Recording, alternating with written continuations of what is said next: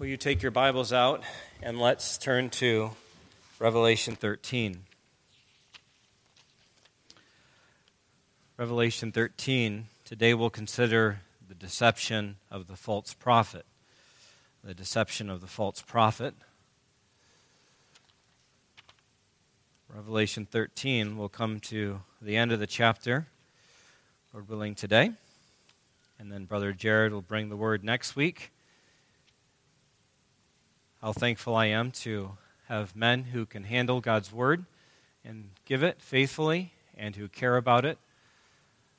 And um, hope you'll be back next week for that and in prayer for God's blessing in your life. Today we're going to look at Revelation chapter 13. We find ourselves in the midst of the story. This is where we read through the Bible, come to Revelation 13, and are very thankful that Revelation 13 is not the last chapter in the book. And that is a point that we often need to remember. This is a chapter of the book, it is not the last chapter of the book. Because Christ, the great champion, will come and reclaim the earth for himself and establish God's kingdom everywhere to his glory. Brothers and sisters in the Lord, let's today consider the deception of the false prophet. Let's pray. Father, as we consider your word, we ask that today we would be careful to examine our thoughts about you and make sure that what we think about you is in line with what you've said in your word. We ask, Lord, that you would give us steadfastness of heart that you would give us peace, not because we live in the midst of peace, not because our days are filled with everything that equals peace, but many times despite the troubling times that we have each day, you allow us peace and blessing. And teach us why that ought to be the case. We ask for that in Jesus' name. Amen.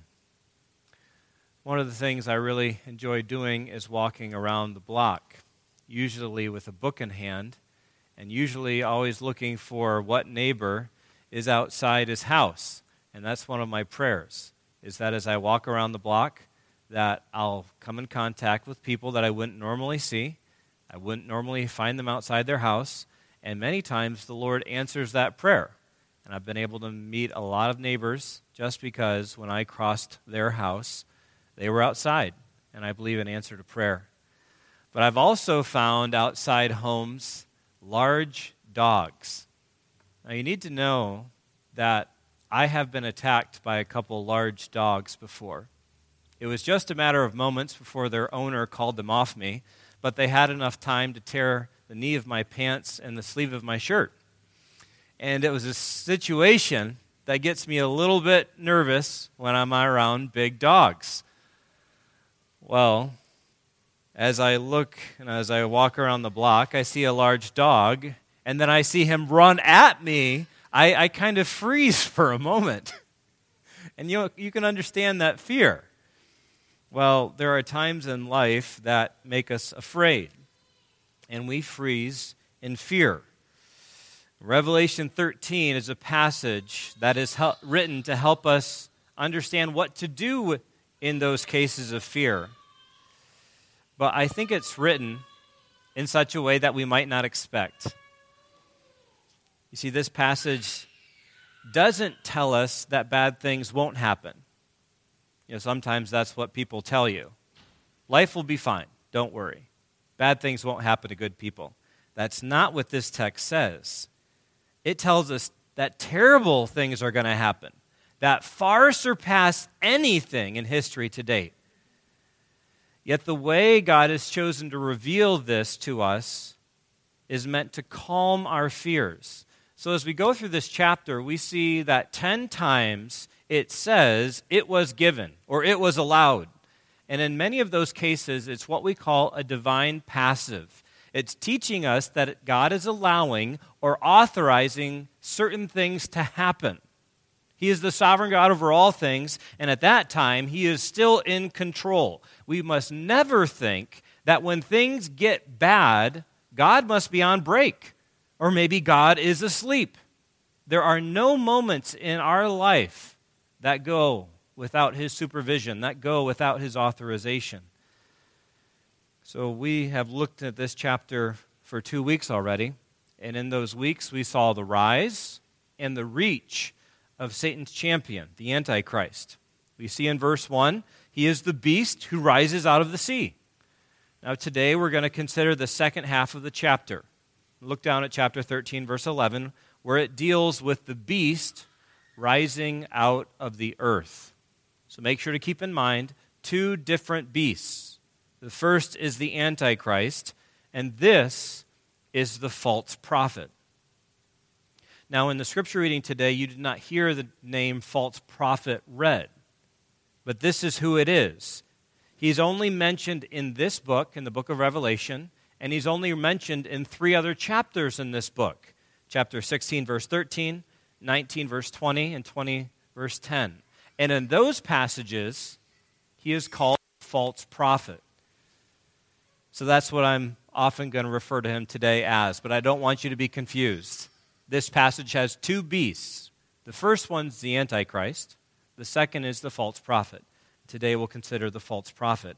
So in chapters 12 and 13, to put it all together, we have three evil characters that are given to us we have the dragon, the beast of the sea, and the beast of the earth. We have Satan, the Antichrist, and the false prophet. Sometimes this has been called the unholy trinity. It's a poor copycat of the Father, Son, and Holy Spirit. And we're going to see that as we study today that Christ is going to reveal the false prophet and his work. And he does that before he comes, before he does his work. And that is to show us that the false prophet is authorized to deceive the world. He is authorized to deceive the world. And in the and even during that, I should say, Christ is in control of all of it. He's telling us about it. So let's consider three simple points this morning. The first is in verses 11 and 12, where we find that the false prophet will rally the world to worship the Antichrist. Another beast joins the first beast. And this false prophet is going to resemble the Antichrist. The second beast is like the first beast. So look at verse 11. Then I saw another beast rising out of the earth. It had two horns like a lamb, and it spoke like a dragon. So this beast is similar but different from the first beast. Like the first beast, it says that he rises up.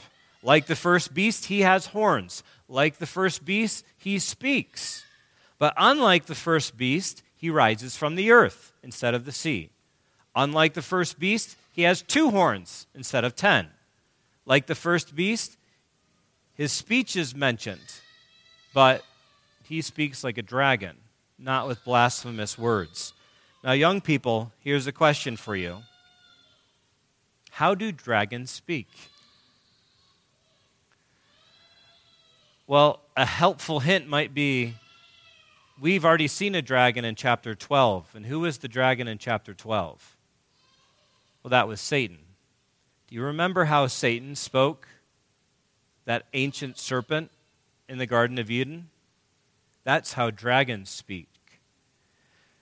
When dragons speak, they're crafty, they're smooth, they're convincing. And as we go through the rest of this chapter, that's what we're going to see is that the false prophet is convincing. He is a beast like the other one. The verse says, I saw another beast. I want you to know because perhaps I just I haven't said this point blank, but this does not mean that he is a real beast like the character Beast in Beauty and the Beast that some of you are aware of. Okay? This description is just like Daniel 7, where successive kingdoms and kingdoms are described as beasts. You say, well, why is that? Well, there is a perspective in view there. In Daniel chapter 7, Daniel sees a vision of God enthroned. But remember back to Daniel chapter 2, where Nebuchadnezzar has a dream. And young people, remember what Nebuchadnezzar dreamed about? he dreamed about a statue made of gold and other precious metals. And that's man's perspective of kings. It's a perspective of man's greatness, of a king's greatness. But as God looks at the same characters, he looks at them and sees them as beasts. And so here is another beast. It shows us that one day mankind will look at the false prophet and say, What a great man! But God sees the beast as he sees his character a wicked one. I saw another beast rise out of the earth. So the false prophet will resemble the Antichrist. Second, the false prophet promotes the Antichrist, verse 12. This is where the second beast is going to support the first beast. There's a relationship between the two. Verse 12 says, It exercises all the authority of the first beast. Now, what's that? Recover it in verses 7 and 8. That's where it says that the first beast had authority. Basically, it was universal. So this beast will have that authority. He exercises all the authority of the first beast in his presence and makes the earth and its inhabitants worship the first beast whose mortal wound was healed. So consider first the location of the false prophet before the Antichrist, and that points to him having a supportive role. He is before the first beast, just as the Spirit of God is before the throne of God, Revelation 4, verse 5. So, what we're going to begin to see is that this character is a poor copycat of the Spirit of God. His location is before the Antichrist, and his task is to point to the Antichrist and thereby support him. He promotes the worship of the Antichrist who is described again as someone who was slain.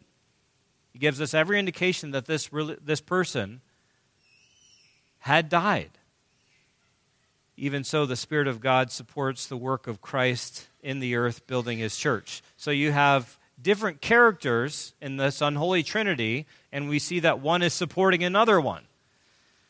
The task of the false prophet is one world religion. That's why it says he makes the, all the earth there to worship. To worship. This pro- false prophet is a worship leader. And the problem is that he promotes someone who is not worthy of the worship that he's going to receive. So he's going to get the whole earth to worship the Antichrist. And our question has to be how is the false prophet able to do that? I mean, that's a bold thing to say. The entire world will worship the beast? How is that? Well, the rest of the chapter is going to show us two ways that he will cause everyone to worship the beast. And the first is in verses 13 through 15. So we saw in verses 11 and 12 that the false prophet will rally the world to worship the beast. And now we learn how he's going to do that. Verses 13 through 15 tell us the false prophet will deceive the world so that they worship the Antichrist. And he's going to do that by performing miracles. When I talk about these miracles, I'm not talking about doing tricks like a um, magician. These are truly supernatural works, as we're going to study here. Look at verse 13. It tells us that the false prophet's going to perform mighty miracles. It, it says it performs great signs, even making fire come down from heaven to earth in front of people. Now, young people, there's a reason why we go over so many stories in Sunday school. So hopefully you're remembering one right now. You should be remembering Elijah the prophet and 450 prophets of Baal and the people of Israel on Mount Carmel. Remember, this was the great showdown where Elijah said to the people of Israel who had gathered there these words He said to them, How long will you go limping between two opinions? If the Lord is God, follow him. If Baal is God, then follow him. The great question was who are the people going to follow? Who is the true God? And if you think of it as a matter of public opinion, there is one prophet of God. There are 450 prophets of Baal. So we know where the public opinion was. We know where people would have been persuaded to, to go. It sounds just like Christianity being outnumbered. But Elijah sets up a test, and you remember the test. He says this You call on the name of your God, and I'll call on the name of the Lord. And the God who answers by fire, he is God. And we know how the story ends because fire fell down from heaven when Elijah called and it consumed his sacrifice. And that's the background that makes this mighty miracle that this false prophet can call down fire from heaven. It just makes it astounding. He will be able to do what the prophets of Baal couldn't do. He'll be able to do what it would seem would prove he serves the true God. They ought to worship the beast. So we see in verses 14 and 15 the false prophet will perform meaningful miracles. He's going to deceive by these signs. Look at verse 14. And by the signs that it is allowed to work in the presence of the beast, it deceives those who dwell on earth. So, just like was the case on Mount Carmel, where when the fire fell from heaven, everyone knew who the true God was, so now this false prophet is going to convince the people to worship the beast. The purpose of the miracle is not just to, to make a show or to entertain, it's to deceive. And that is how this character is defined later in the book. Chapter 19, verse 20 the beast was captured, and with it the false prophet, who in his presence had done the signs by which he deceived. This character is defined by the fact that he leads people astray by the miracles he performs. That is his calling card. And he's going to tell people to make an idol of the beast. Look at verse 14. It deceives those who dwell on the earth, telling them to make an idol for the beast that was wounded by the sword and yet lived. Once again, we have the, it stated that the beast was slain and then he was raised. And that's parallel to Christ. That's a copycat of Christ. You look at verse 14 and it says, He's going to tell them to make idols. That's nothing new. That's not unique. We have an idol store on Main Street right here. As I'm guessing, there were idol stores in Asia Minor as well, where the churches were. There, are, there have been lots of idols for years. But when we come to verse 15, this is where everything changes. This is what baffles us. Look at verse 15.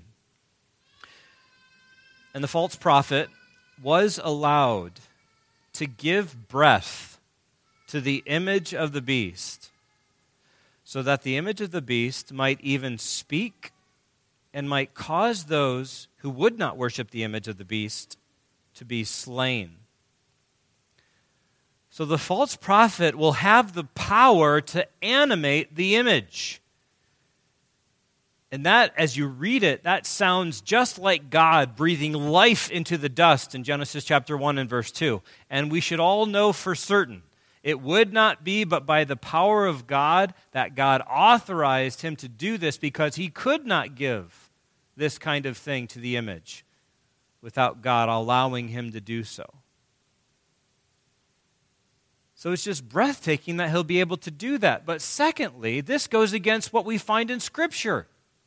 Throughout Scripture, like what we read today in the call to worship, Psalm 135, we hear that God does as he pleases. But the idols of the nations have mouths, but they cannot talk, ears, but they cannot hear, eyes, but they cannot speak. Throughout Scripture, God is proclaimed to be the true and living God by contrast to the dead, impotent idols of the nations. But now an idol is authorized to speak. And you shake your head and say, How why, why is that going to happen? Why would God allow that to happen? And we ought to reflect on God is allowing something to happen that ought not be happening, something that is going to deceive people. And it makes you think those who have rejected him, he lets them have what they want and so be deceived. Not only does this idol talk, it's able to execute judgment on those who refuse to worship. And that just boggles your mind. Before, idols couldn't do anything. And now they can execute judgment. And I guess the question then is are you aware of anyone today who calls down fire from heaven in front of people? Or are you aware of anyone who has animated a idol so that the idol can speak and execute people? Well, no. And there's no such thing in church history either. And just so you know, that's the same answer that the, those in the church of Asia Minor would have given. There was no prophet who was performing those kinds of miracles. But what we do have are false prophets that lead people astray today. There is a unique false prophet who will be very powerful one day, but today we have many false prophets who lead people astray. And that was the case in the church of Ephesus, you remember, because there were people in that church who proclaimed that they were apostles. And they would, if they could, have led the people astray. But what we remember then is that the elders of the church of Ephesus, having been warned by Paul in Acts chapter 20, there will be wolves who come in they went back to the church, related the news, and the church of Ephesus thereafter tested people. Those who professed to be apostles, they found them to be false, Revelation 2 2 said, because the church of Ephesus was a vigilant church, and Christ commended them for being a vigilant church. You all know about the metal detectors that we have to walk through in the airport. The church of Ephesus had a sort of spiritual metal detector. To say it plainly, they measured people by what the scripture said, not by how clever they were, not by how kind they were, not by how many followed them. They were very vigilant, and God commended them for that. And that's what we ought to be as well. There are false prophets all around us that is different than the one we're reading about but the church must likewise be vigilant within the church. The false prophet will rally the world to worship the beast. That's the first point. He's going to do so by deceiving them with miracles. That's the second point. Now, the third point, verses 16 through 18. 16 through 18 show us the false prophet will pressure the world to worship the Antichrist. Not only will he deceive them, but he's going to pressure them. He's going to mandate a mark. Look at verses 16 and 18. Also, it causes all, both small and great, both rich and poor, both free and slave, that's everybody, to be marked on the right hand or the forehead. This calls for wisdom. Let the one who is understanding calculate the number of the beast, for it is the number of a man, and his number is 666. So the false prophet will mandate an obvious mark. And that mark will be on all people. And people have had a lot of ideas of what this mark of the beast is. People say it's a computer chip, it's a vaccine, it's social distancing, right? Six feet in front, six feet behind, six to the side, six, six, six. Mark of the beast. Other people have said that this mark shows that the Antichrist was Nero. You say, well, how do you get to that? Well, if you give the letters in his name numbers and you translate it from Latin, misspell it in Hebrew, add a title, and then convert it to Greek, then you get 666. Yeah, just in general, this whole idea of what this is going to be, it's, it's really futile for us to try to figure out. We know from this passage that when the time comes, the mark is going to be obvious. The mark is going to identify those who follow and worship the Antichrist. So, just as the Holy Spirit seals the saints, this mark on the forehead or the right hand will identify those who are deceived. And I, I personally wonder something here, I guess. How can the whole world be computer chipped? Because that's a lot of money, that's a lot of technology, and a whole lot of third world countries. I don't know. Perhaps the mark is going to be something much simpler, like some of your past histories, because many of you are Roman Catholic in the past. On Ash Wednesday, you were marked on the forehead with ashes. A very simple thing, but you were marked. Could be that. I have no idea. but when it time comes, the people will know. And this mark is definitely not the main point of the text. Discerning what the mark is is not the main point, but knowing what the mark means is. The people who are marked follow the Antichrist.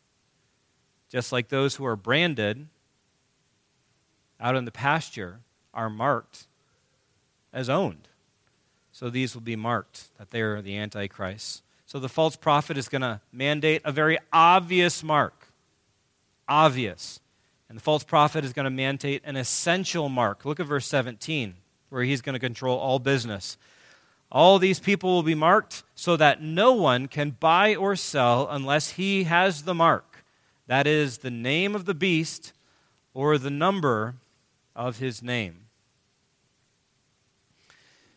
We're all familiar with wholesale clubs like BJ's or Sam's Club or Costco. And you realize that in order to shop in those places, you need to have a membership card. You don't have the card, you can't shop there. Even so, one day, you must have the mark of the beast if you're going to buy and sell. If you're going to sell the products that you have, which some of us do, or if you're going to buy products you need, which all of us do. The bottom line is this in the future, there is going to be food and supplies available, but only those with the mark will be able to get them. Those who follow Christ won't be able to get them. So think about this, dads. One day there will be a situation where fathers are faced with the decision of being faithful to Christ or feeding their family. Because that's the choice. That will be one day. And that choice has actually already come up in church history. For example, in the land of England, 1662, the state required that all ministers consent to the common book of prayer and be ordained by the Church of England. Many people refused because of the wrong doctrines that the Church of England held. Because of that, 2,000 ministers are immediately put out of the pulpit. Their families are evicted from their homes. They have nothing. 2,000. People like John Bunyan and Richard Baxter would be among those people who were evicted from their pulpits. Later on, the Conventicle Act prohibited the assembly of any more than five people to worship. And if they transgressed that mandate, they were fined. And from what we can calculate, 25 to 30 million dollars were paid out in fines to the state. If that weren't enough, the, church, the state later enacted the Five Mile Act, which mandated that ministers could not come within five miles of anyone they had pastored. Now, back then, five miles was a long ways. They didn't have cars. But what that meant is that a minister couldn't get help from people who would have helped him because he couldn't come within five miles of anyone he pastored. And what they did, they did for 26 years. And when they did that, they starved the church, and the Puritan era in England came to an end. The state starved the church. So it'll be one day that when you're required to have a mark to buy or sell, they're just going to starve the church. But let me encourage you, because of a cross reference to this very point. The false prophet will one day come, and that'll be a terrible situation that those people are in who will face it. But let's read about them. Revelation 20, verse 4. The Bible says, Then I saw thrones, and seated on them were those to whom the authority to judge was committed. Also, I saw the souls of those who had been beheaded for the testimony of Jesus and for the word of God, and those who had not worshipped the beast or its image, and had not received its mark on their foreheads or their hands. They came to life and reigned with Christ for a thousand years. I enjoy walking around the block but I do not enjoy when big dogs run at me. It makes me freeze, it makes me afraid. But then all of a sudden, the dog stops. And I look at the sign in the front lawn that says invisible fence. And I smile and I have a moment of relief that the dog's not going to get me. Even so, one day things are going to get terrible. And people are going to be tempted to fear and despair. But evil is only going to be allowed so much leash. Yes, it may be, and in that time it certainly will be, that people will die for their faith. But that is only their body being destroyed. God is the one who holds their soul, and He promises them eternal life. And that's the same thing He held out to the churches in Asia Minor. Some of them would go to die. And he promised them they would receive the crown of life. And that's the same thing the Lord tells us today. We ought to be, remain faithful to Him, even when times get very bad. We may lose our life, but God will grant us eternal life. Father, we ask that you will help us as we go through, at times, dark days as the church faces more persecution, even of late in America, has been fined for worshiping together, fined lots and lots of money. And Father, we pray that you will help us to be steadfast, that we would be at peace because we trust in you, even though all around would go the other way. Father, we are thankful that you have opened our eyes to who you are, and that in your grace you have made us your children, and that one day you will bring us to yourself. And we hope for that day. Lord, come quickly, we pray in Jesus' name. Amen.